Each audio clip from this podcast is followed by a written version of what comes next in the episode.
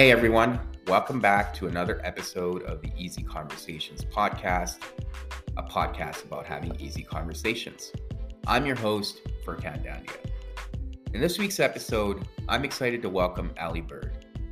In this episode, Ali and I discussed her new book, Grief Ally, which was released recently. Ali shares why she was motivated to write this book and believes that allies during grief are crucial. Ali and I discuss a couple of chapters in her book and highlight key things to be mindful of when supporting people experiencing grief. Since her husband's untimely death, Ali has poured her heart into helping those who feel helpless during an unexpected crisis. Her extensive study of grief, psychology, and culture, combined with her devastating firsthand knowledge, led her to create a roadmap for the courageous and dedicated individuals willing to show up for the people they love with unconditional love, empowerment, and reverence. A speaker and workshop leader, Ali shows a clear path to those who dare to take on the vital role of being a grief ally. Recognizing that there must be a change in how our culture handles grief, Ali is committed to building a support and educational network for those who have experienced an earth shattering loss and the people who are often overlooked. The griever's loved ones and trusted support system. Aiding in her mission, Ali is pursuing a graduate degree in counseling psychology and a career in grief therapy. Ali is a coach and author with a BA from Carleton University and MSc in social planning from the University of Toronto. She's also Canadian Counseling and Psychotherapy Association member and the Bereavement Ontario Network. Keeping her life in balance, Ali is passionate about taking long walks with her dog, creating art, and singing at the top of her lungs whenever possible. You can find Ali at alibird.com or find her on social media at the Ali Bird. And please leave a review at the end of this episode.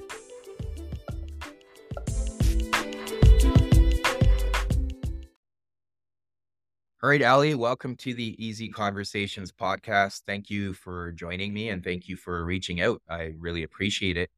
And I'm really excited about the conversation today. Not it's not an easy one to to discuss and not a lot of people like to think about it but i think it's part of the human experience and something we should become i don't know for me i think getting to a certain age it's something i, I think about more not from a, a dark perspective but more of a realistic perspective. But uh, before we we start our conversation today i want to give you an opportunity to introduce yourself and and let the listeners know uh, who you are and what it is that you do. Yeah, thanks, Furkan. I so my name is Ali. Um, I am a coach with a community development background.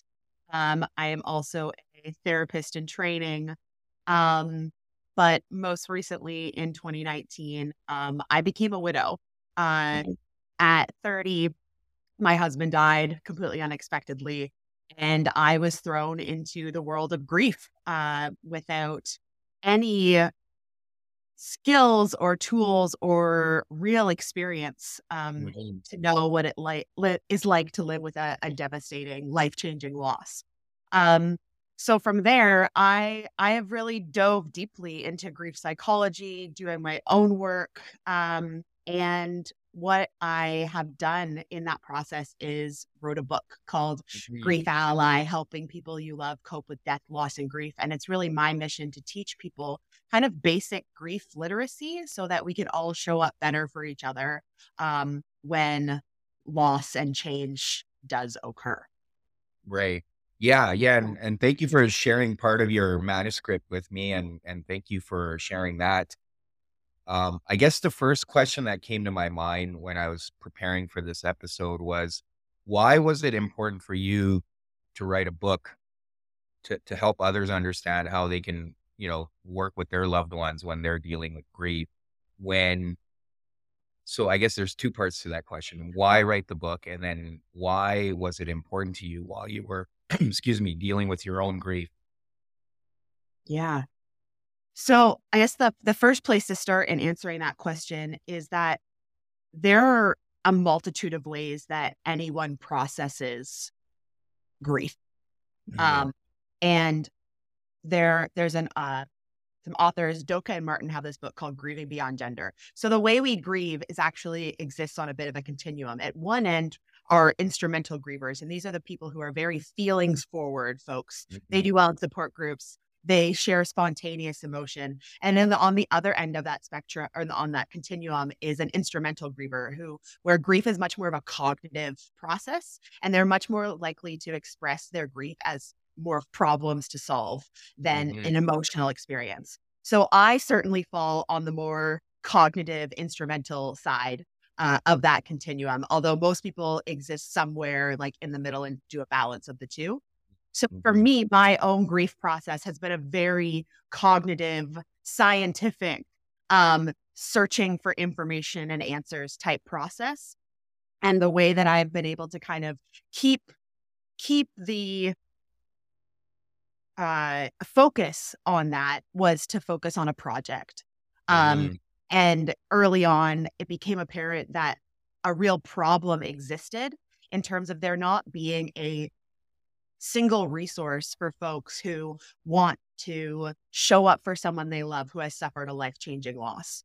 Mm-hmm. There are so many tools for the bereaved themselves who are, you know, right at the epicenter of the earthquake that has shaken their lives um, but honestly, like when something really bad happens, you don't have the brain capacity to, you know, learn new things and take on new right. information and try and solve that problem. But yet there are all these people in the wings saying, What do I do? How do I help? Um, mm-hmm. So I wanted to give those folks a resource that they could go to. They didn't have to mine the internet for answers. It's like, here is the starting place for you to give you more agency, more confidence to show up and give the person that you love and care for what they need. Um, right. And to be very honest, like I didn't know that it was going to be a book early on. Um, yeah. I just was like, this is a problem that I feel strongly about solving, and and a book is what it it turned into. Um, mm-hmm. It was never my intention to, you know, have a have a dead husband and then put it all into a book. Right, right. Yeah, and, and when you talk about the intuitive grievers and the instrumental grievers on the two sides, do you feel like as you go through the grieving process, you can kind of move from one end of the continuum to the other, depending on how you're processing the grief? Um, because when I was kind of understanding that, to me, it was like, oh yeah, I could see myself falling on both depending on any given day or even how I'm evolving through the process. Absolutely. I think I think we all have a blend of both um, within us. Mm-hmm. And it depends on a, a, number of factors how how we are expressing um, our grief date.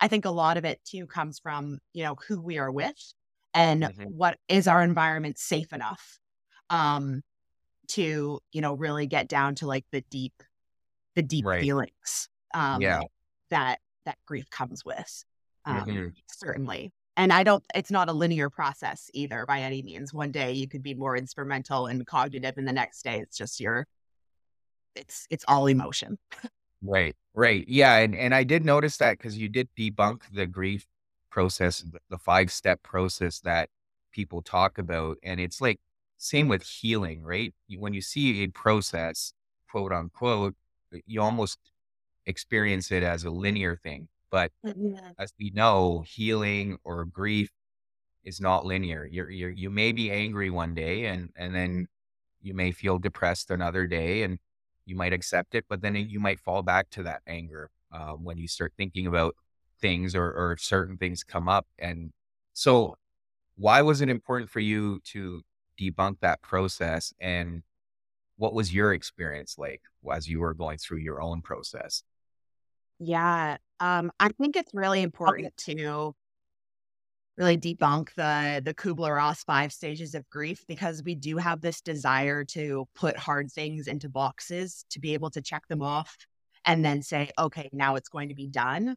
Mm-hmm. But hard things in life don't work like that. Um, right. The, the older you get, the the more you learn that lesson. Unfortunately, um, and I think it's it's really important for people to understand that you know if their their grief is not a linear model of healing, that there isn't anything wrong mm-hmm. um, one thing that I I feel really um, is really important for people to know is that grief lasts forever.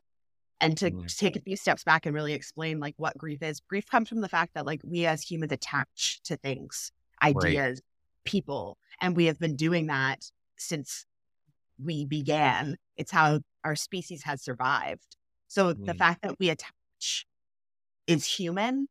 And because we attach, therefore grief is also human because grief is that energy that is created within us when those attachments change, shift, transform. Right. And we can be attached to, you know, simple things like ideas, goals, dreams, um, things, but then also people. And people are probably the hardest and the biggest thing that we can be attached to um, yeah. because they operate independently of us, right? Um, mm-hmm. So that that change in attachment is really what grief is. It's that like internal energy that's created when that attachment shifts and changes and transforms. And from there, emotions come from it. But the thing is, is that there's also is going to be something new that reminds you of that person, which then kind of brings that attachment back, brings those right. thoughts back. And so you're always going to feel something. And mm-hmm. the only thing that would change that grief is to have the thing back that was taken away or that you lost or whatever. So grief is always going to be there. So coming back to that five stage model, it's important to know that there can't be five stages and then it be fixed because the only thing that would fix this grief would be to have whenever you lost back. And that's right. impossible. Yeah. So I think it's really important for people to know that even even if you go through the five stages, even if you feel every emotion on the feeling wheel, that you're not doing grief wrong. It's just the nature of it is that you will always feel something. Um, mm-hmm. Um, and it's not always bad. Sometimes, you know, there are emotions of like, of, of gratitude, of relief, um, of just pure joy, um, in remembering something. And, and all that is okay. Um, mm-hmm. I have a, a, my my therapist used the quote once you know if you're you're going on a hike or something and you walk through a marsh and then you you know climb a hill and then you walk through another marsh it doesn't mean you're not getting moving any more forward it's just you you've come across another marsh mm-hmm. Mm-hmm. yeah yeah and and the idea of attachment is interesting and and the reason why at the beginning of the episode i said it's it's an interesting topic because at least for me uh, lately, as part of my journey a few months ago, I started contemplating the whole notion of death and what that means. And it was uncomfortable, as you can imagine, because we have attachment to various things, right? I have attachment to these uh, things I want to achieve or accomplish in my life. Uh, I have attachment to family members, to my son. So it's like, okay, well, what is? What does that mean if I were to die, right? And and I think it's it's often easier to kind of think about yourself going through mm-hmm. that process, but not being on the other end of it, right? If you were to yeah. lose a family member. So it was very interesting. And I think part of the reason people are very uncomfortable with the notion of death or grief is because of the, um, to your point, the attachment, but also it reminds us of our own mortality. And um, yeah, it, it, it, I think that's where a lot of people struggle. Uh, and and then around the same time, I was contemplating all that. Uh, my my grandma passed away, and I mean, she lived a good life, a full life, and rather than grieving it, I almost in my head celebrated it because uh, I was able to FaceTime her, um, fortunately, and and I could see she was ready for that next stage. And that brought me peace. And I think it was kind of interesting to go through that whole experience around the same time. But I guess it could be harder when when it's sudden and not expected.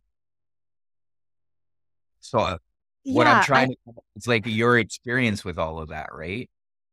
Yeah, it's um I'll put like the asterisk in front of it is that it's it's it's all different.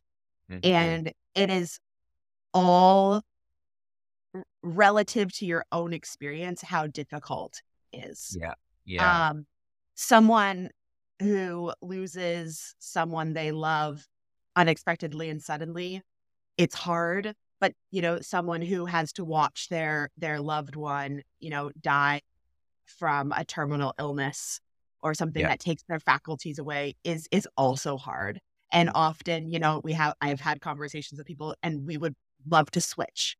Um and i think so yeah it's just it's it's all hard for sure. Right. um but coming back to you know these these com- these thoughts that you've had yourself like thinking about like death and your own death i think the thing that culturally we've done a really great job of engineering the discomfort out of our lives. So we don't end up going through you know these severing of attachments until later in life when we've already had these kind of fundamental assumptions kind of built into our our brains and bodies without really having to think about them. They're like unconscious assumptions that we have about how the world works when people die if i do the right things i will get what i want. And death kind of calls all that into question. And Mhm. you know there are things you have to grapple with when death comes into your life no matter what age you are um and that in itself is is part of the process certainly Yeah.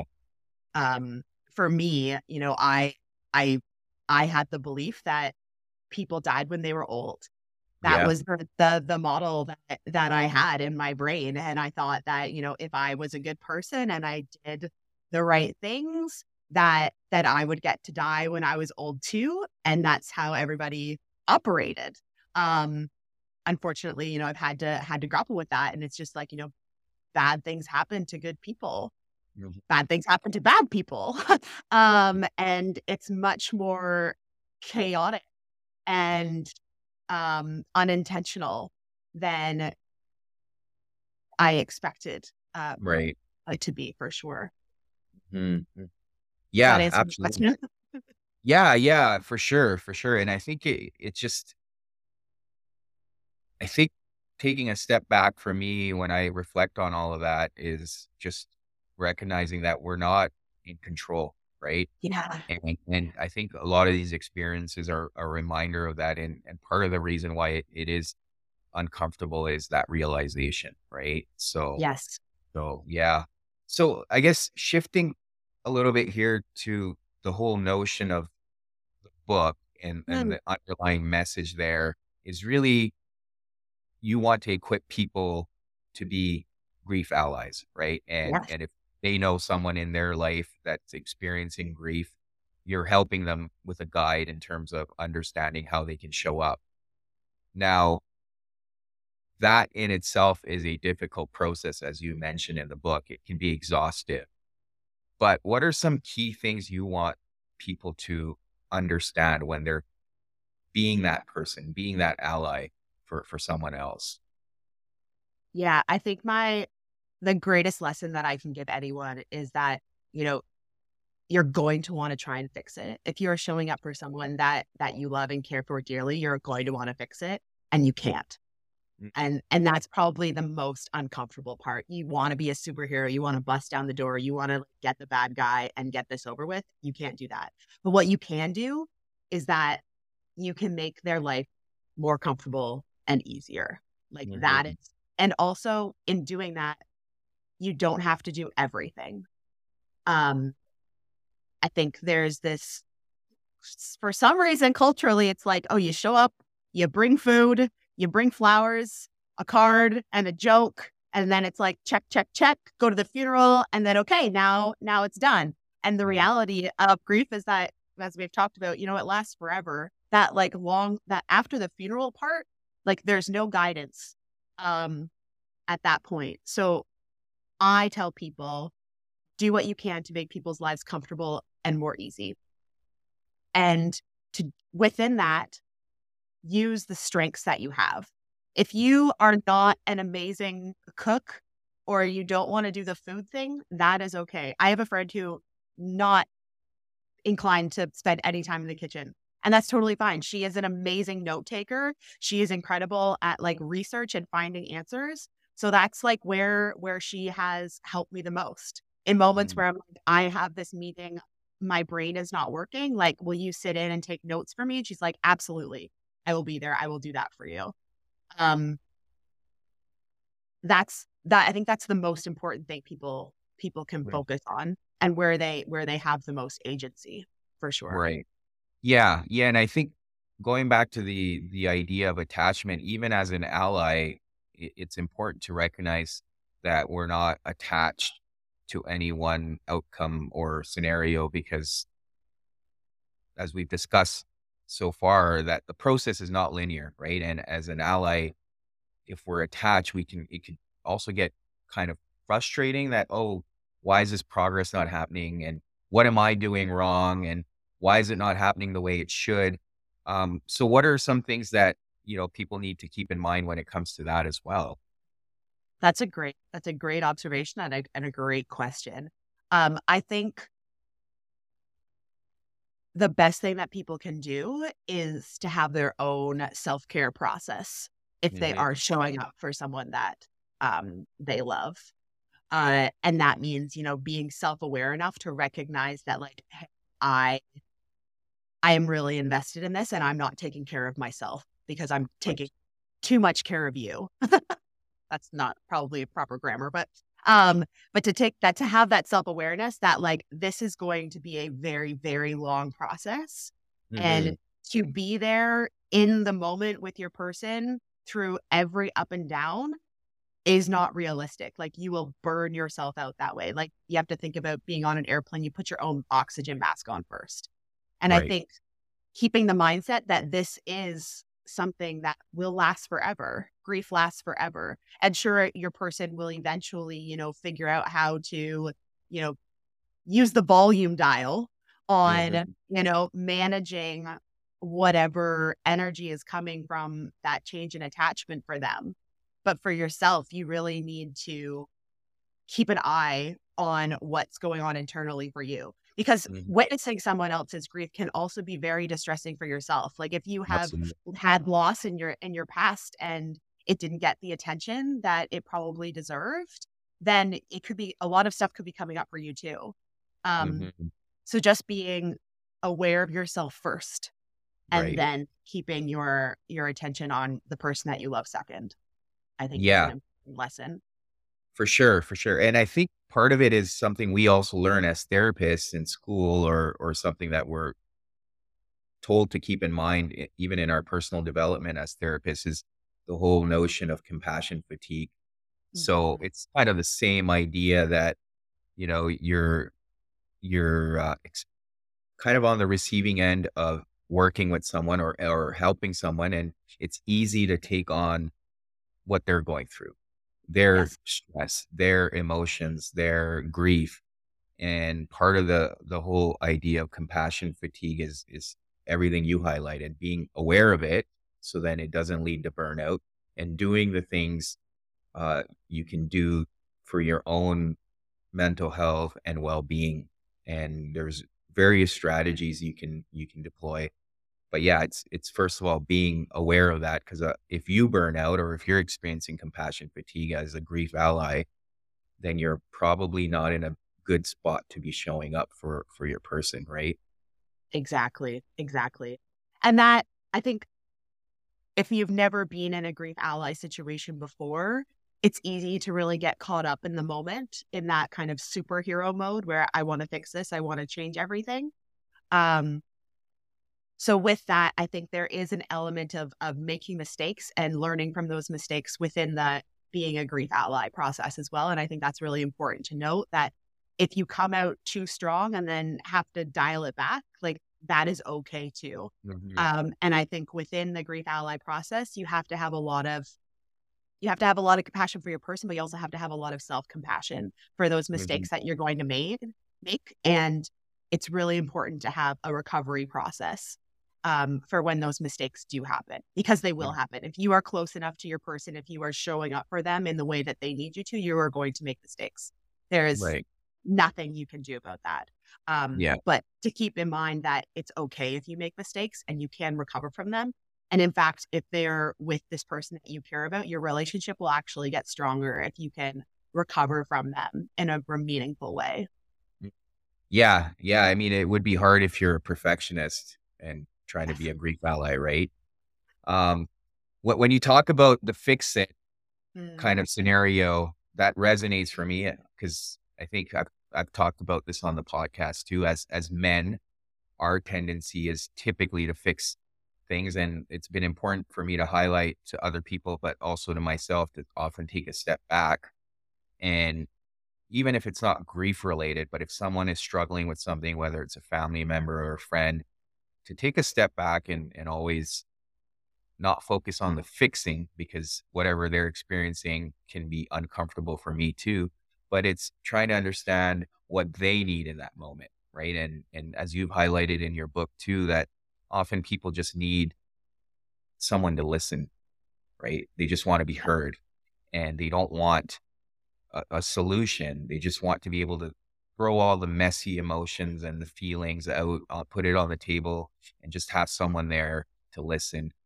Um, and that's, I think, probably an important thing to to be mindful of as as a grief ally as well. Absolutely, and there's there's a whole chapter of that um, in the book about how to be an active listener for something for someone, and mm-hmm.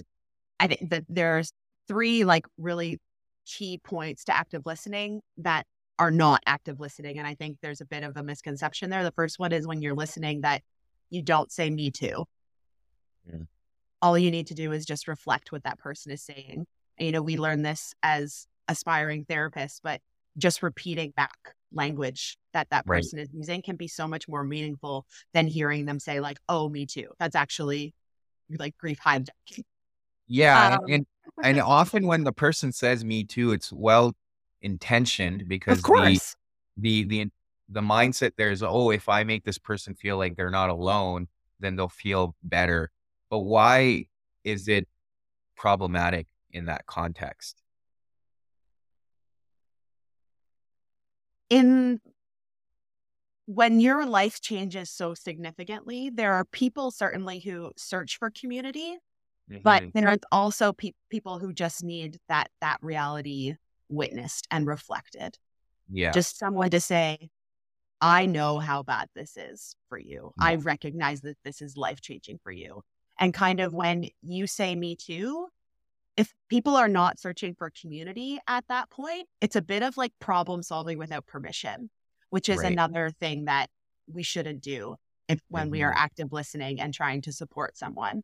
Um, if they ask because you know they know your story or something like oh did you feel this way certainly that is an opportunity for you to enter the conversation and share your experience but if mm-hmm. they if you're sharing without permission without their consent then you're you're problem solving for them when they haven't asked for it which can right. actually take a lot of agency away from that mm-hmm. individual mm-hmm. as well as kind of um take away the significance of their loss for them. It's a bit disenfranchising when what right. they really need to hear is that this is this is really bad or I I can see why you feel that way. Yeah. Yeah. Yeah, and I think uh part of it is also it's it's it's a myth around empathy, right? People I'm able to relate to this person then I'm demonstrating empathy, but to your point it's doing the opposite. Um and, and I think at that point when someone's sharing something, they don't really want to know if the other person's experienced it. I think it's just knowing that someone's there in that hole with them. Yes. Irrespective, right? So, so yeah, that's, I think that's a great point. What are the other key things to active listening? Um, so I've mentioned reflecting on individuals, um, the language that they're using. So if I say like, today today feels horrible uh, this happened this happened um and i just i feel like garbage and, and yeah. you can say i'm really sorry that you feel like garbage today. Mm. like and that can be enough. There's mm-hmm. also immediacy behaviors that you can use. You want to be able to kind of follow the conversation if someone is having like a stream of consciousness just continue to let them know you're listening. So it's mm-hmm yeah, okay. Do you want to tell me more? How did that make you feel? Like just simple little things to keep them sharing. if that if Yeah. it feels as though they really need to get something off their chest. And often that's really what it is. They just need an outlet to be reflective, particularly when it comes to partner loss. Partner Right. loss is such a uh, a tangible, um, intimate thing where you often do have a mirror walking around, um, Mm. reflecting what is happening in your life, someone to share that with. And when that disappears, you lose your mirror. So finding people who will be that mirror for you again is is can be very valuable. Um, another thing to think about is that we often have this desire, I think, to be present, like physically present with the person that we want to support. We want to go over to their house. You know, we want to sit with them on their couch. Um, Mhm. my reality was that my my loss, my my deepest grief really happened during COVID, um, which is like a whole other conversation that we could have. But that meant that a lot of the the the active listening that I needed had to happen on the phone or on FaceTime. Um, and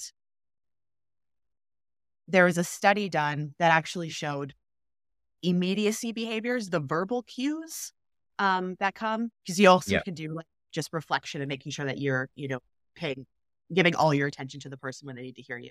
But those verbal immediacy behaviors are actually much more effective than the visual ones.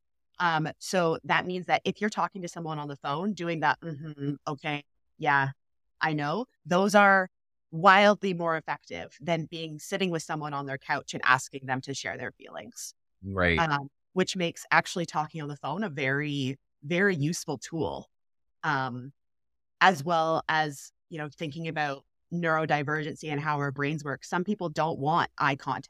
Some people don't want to be touched. Some people like I actually I, I have one person that I talk to on FaceTime. Otherwise, like I really don't like FaceTime because it's like asking me to put all my attention in one place, and I would rather like let my eyes wander because I will give you a much better answer um, to something. It's also very hard for me as a more instrumental griever to to share emotion um, Mhm. in a very face to face way. But if I am listening to someone on the phone, like there's that space for me to be like, okay, I am here, they are there, and now I can express myself. Um, Right. fully. Yeah, yeah, for sure. And and kind of maybe building on that in terms of your own experience of, of COVID Mm. and not having perhaps people be able to come over or, you know, meet at a coffee shop or whatever that may look like. Do you feel like your experience would have been different had you not gone through it during COVID? Absolutely. Absolutely. Yeah. In what way? Um, many, many ways. Um, there was certainly a uh,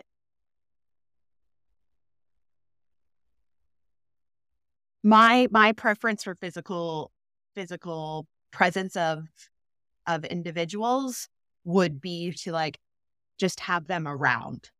Yeah. Um, I would much prefer to go to someone's house and just kind of like exist on their couch Yeah. and have them do life around me. And that that would have been very comforting to me to just Mhm. not be alone. Um, Right. And I think that the the caliber of loneliness that I experienced in COVID is immeasurable in comparison to those that didn't have to uh, isolate in their grief experience. And the trouble is, is that we'll never really be able to compare those things. It For just, sure. to, to me, it feels as though like that would have been the dream Right. Right. to So be able to do that. Yeah, so I guess there's times where you mm-hmm. you were just wishing that you could be around people just for that presence and not necessarily for someone to kind of help you through the grief or listen to you. You just needed that physical presence that would have offered you more than enough support. And unfortunately, you weren't able to get that because of the lockdowns and, and all the, the isolation protocols. Exactly. Okay, no, I, yeah, I think there was also like we could talk about like a, a lack of um physical touch. So and I will also like put the put the asterisks here that I so I live on Vancouver Island. The majority of you know my my best friends and family live in Ontario. My Yeah. partner and I um moved out to the island together. So yes, I have I have friends here, but my my best friends, the people who you know flew in for the yeah. funeral and whatnot, like had to go home eventually. And I had intentions of visiting them, but you know, travel became quite difficult and sure. Um, that sort of thing. So there is like an element of like physical touch that I was like devoid of for months. Um, yeah. and whether you are a person who appreciates physical touch or not, I think you know there are various degrees of that but just the the opportunity to you know hug someone and to know that you know all their love is in that hug i did i didn't that. So when things started to like finally like open up i remember like you know going going for a massage and just that like and that this also adds to you know like intimate partner loss as well yeah. um that you know someone would touch me and that first touch would be like a shudder because mm-hmm. i i had not been touched. And i think that you know, there is a lot of um, co-regulation that happens. Um, we like go down like a nervous system uh, route uh, yeah. conversation, but that didn't exist, and I had to do a lot of work, a very a lot of challenging work to try and figure out how I was going to self-regulate in this very dysregulated state, while the world was completely dysregulated as well. Mm-hmm. Um, I'm not saying that COVID was easy for anyone, but you know, right. those were the challenges that that I have endured. Yeah, yeah, no, thank you for sharing that. And I think that's an important thing to note because it's not something I've given much thought to, but you know, depending on the type of grief and loss, there is that physical aspect of it too, right? That we are either attached to or we're grieving. And in your case, it was having that comfort of of even just getting a, a hug, which you mm-hmm. couldn't get easily. And and I guess it probably even just going through or being in the midst of COVID probably made some of your own people that would have been able to support you. They were probably also going through their own challenges and and probably created a uh, a whole different process for you, which probably would haven't existed without the pandemic, right? One hundred percent. Yeah, yeah, yeah. You did mention the whole notion of community and you know our immediate family and friends perhaps may not be well equipped to offer this type of support because they may not understand what the individual's going through or what they need. But then in your case you said you were able to find a community that was able to understand that. What was that like and what can you offer to people that perhaps are going through their own grief and are seeking that community? Yeah. Um yeah, this is a this is a great story and actually part of like why I wrote the book wrote the book because so early on in my grief, um, I got set up with a therapist. We had one chat and their advice was go find community. Mm-hmm. Um and being a 30 year old widow that that was actually very very difficult to find so joining facebook groups there was I listened a lot and I was having a really hard time um, being able to empathize with people's experience because they were talking about being forgotten and abandoned and misunderstood.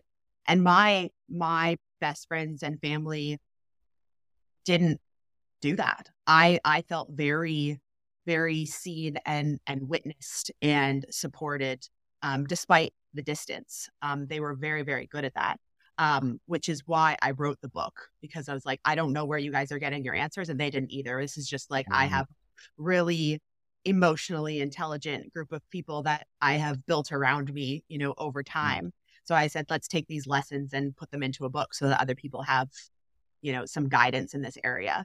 Um, so I guess my first suggestion would be if someone isn't feeling supported in their their own experience of grief, like get grief allied for your yeah. for your people.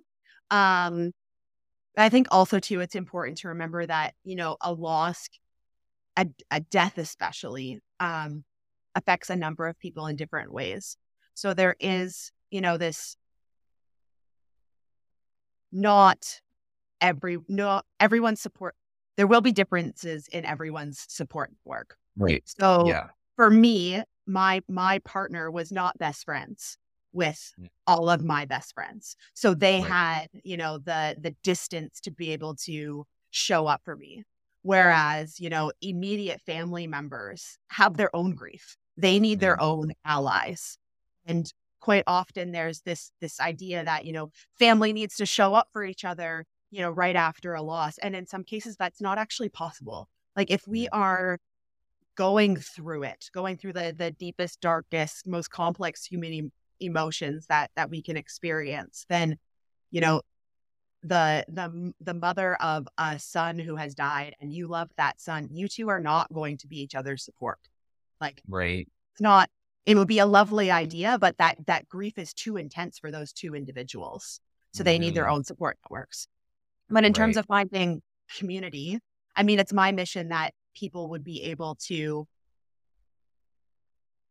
have their own communities to build the skills that they don't Yeah. have to go find others who have experienced the kind of loss that they do. But I know that some people want to do that. And unfortunately, like there's no real roadmap for that. It's a bit of trial and error, um, unfortunately. And to be honest, like as uh, someone who was widowed at 30, like I, I am statistically insignificant. So I found Mhm. it very challenging to find people who had experienced a loss like mine, but that I was also like like in like similarness to.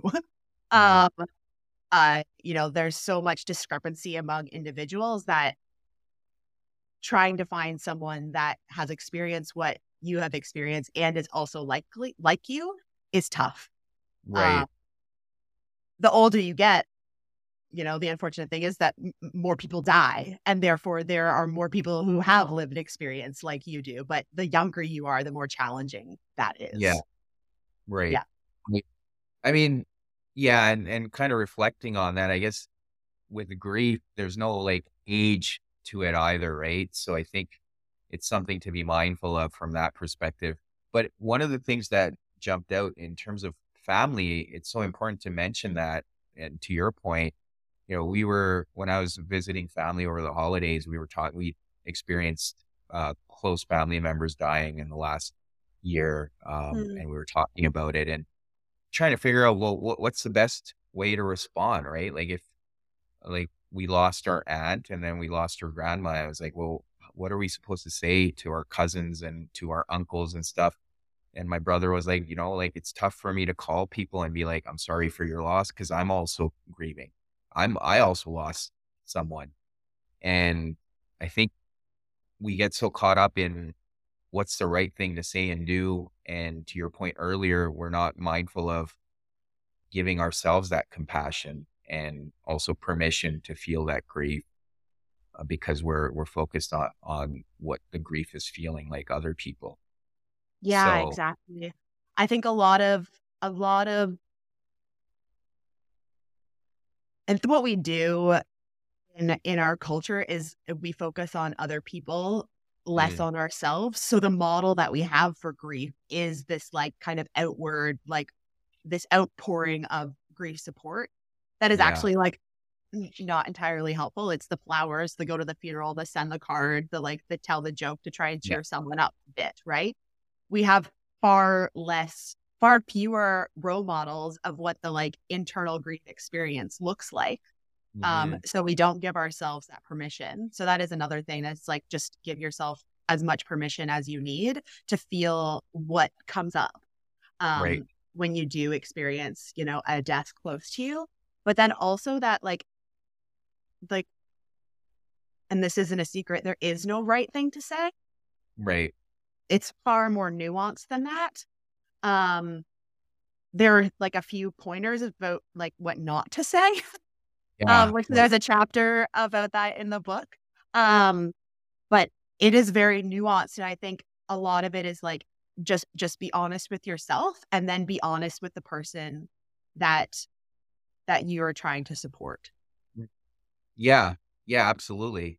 And I think part of it is we we get really uncomfortable as we've talked about uh, throughout the episode here. We get uncomfortable with the whole concept of grief, and because it's not something we try to think about, we it's something we avoid generally. So when something like that happens, it's so much easier to focus on other people and what they're going through rather than giving ourselves that permission and trying to experience it for ourselves.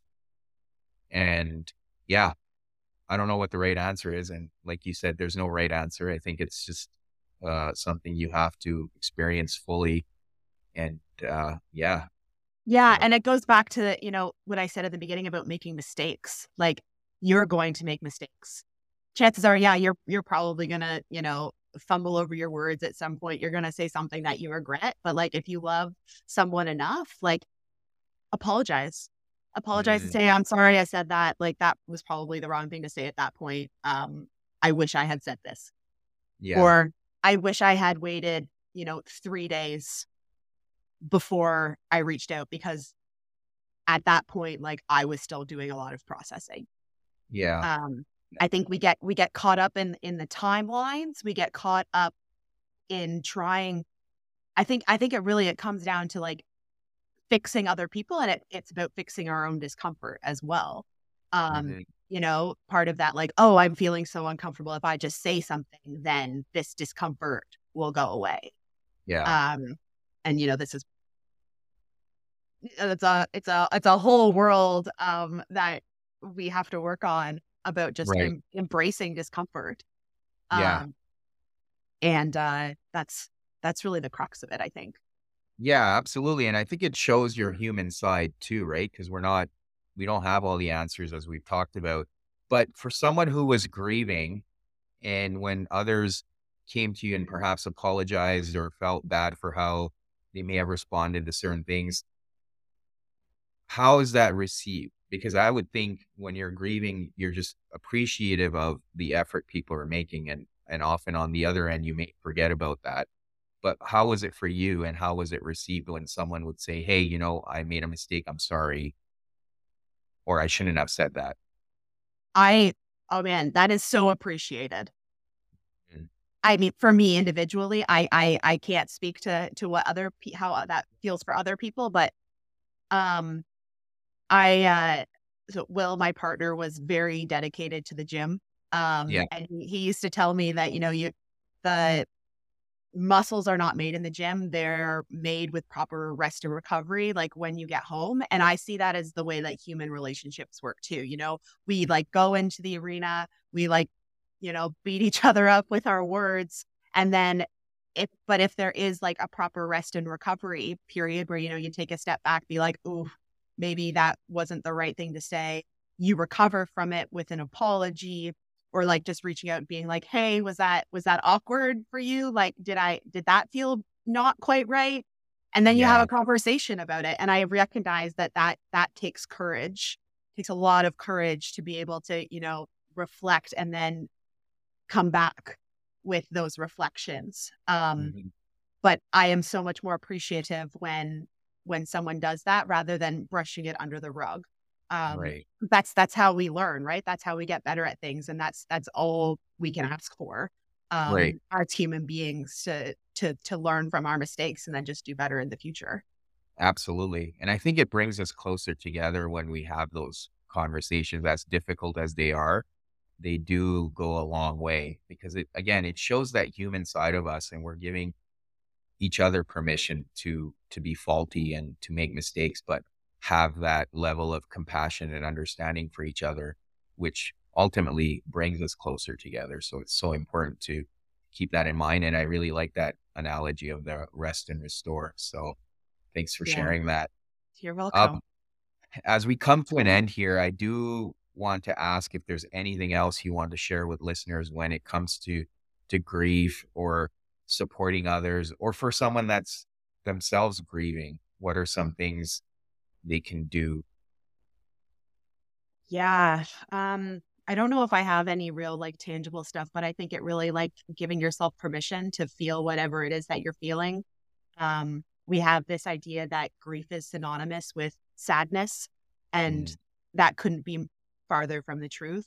Um grief is energy and that manifests as a whole suite of emotions. Um, yeah. So it is okay, whatever it is you're feeling, if they don't fall within those, you know, five stages of grief model, like it's okay.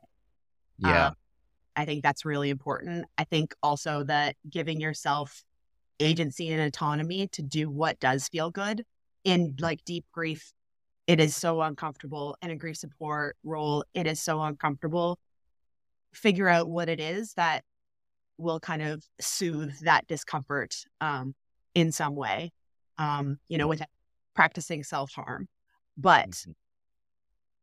figure out what those things are. Yeah. Whether that's like weighted blankets or you know ice cream or you know listening to your headphones or doing yoga and cutting the grass like find something that will kind of soothe your nervous system because this is a long haul it is a long yeah. haul and if you don't have something that you can hold on to that kind of brings you back to some sort of equilibrium i'm not saying equilibrium is like cap- you're capable of getting there or it should be the goal um, but doing something that soothes soothes you um, is really important. And then uh, I guess the last thing is uh, if this has been helpful at all, uh, go check out the book.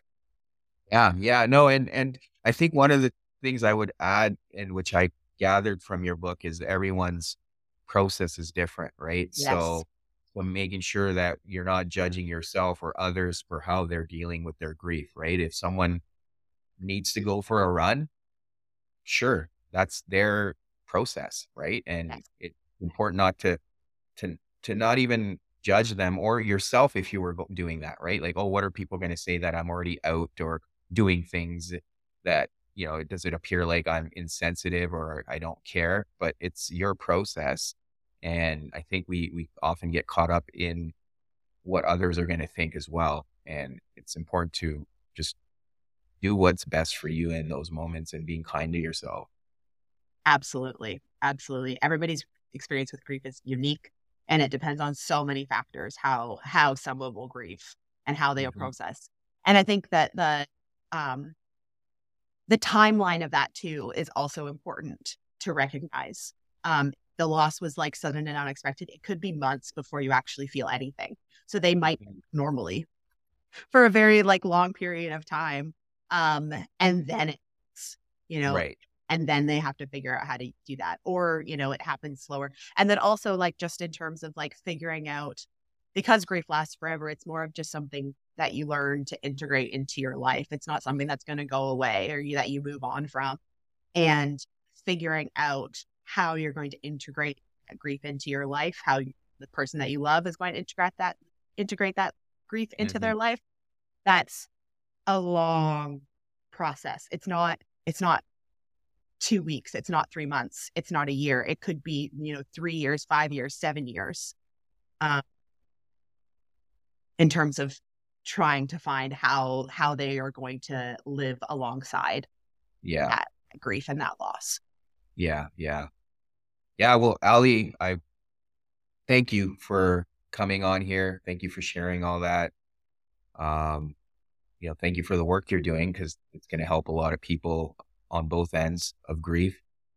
For for listeners that do want to get a hold of you and find the work you're doing, what are some ways they can do that? Yeah, you can check out my website, which is allibird.com, and you can find me on social media at the Allibird. And the book is called Grief Ally Helping People You Love Cope with Death, Loss, and Grief. And you can find that anywhere you buy books. Cool. Yeah. I mean, we'll put all that in the show notes. It'll be available um, with the episode for people that are interested. But thank you again for for doing this. Oh, thank you so much for having me. This has been a really great conversation. Thank you for checking out this episode with Ali. As always, please leave a review or a comment in the comment section. I always love hearing from you. And until next week.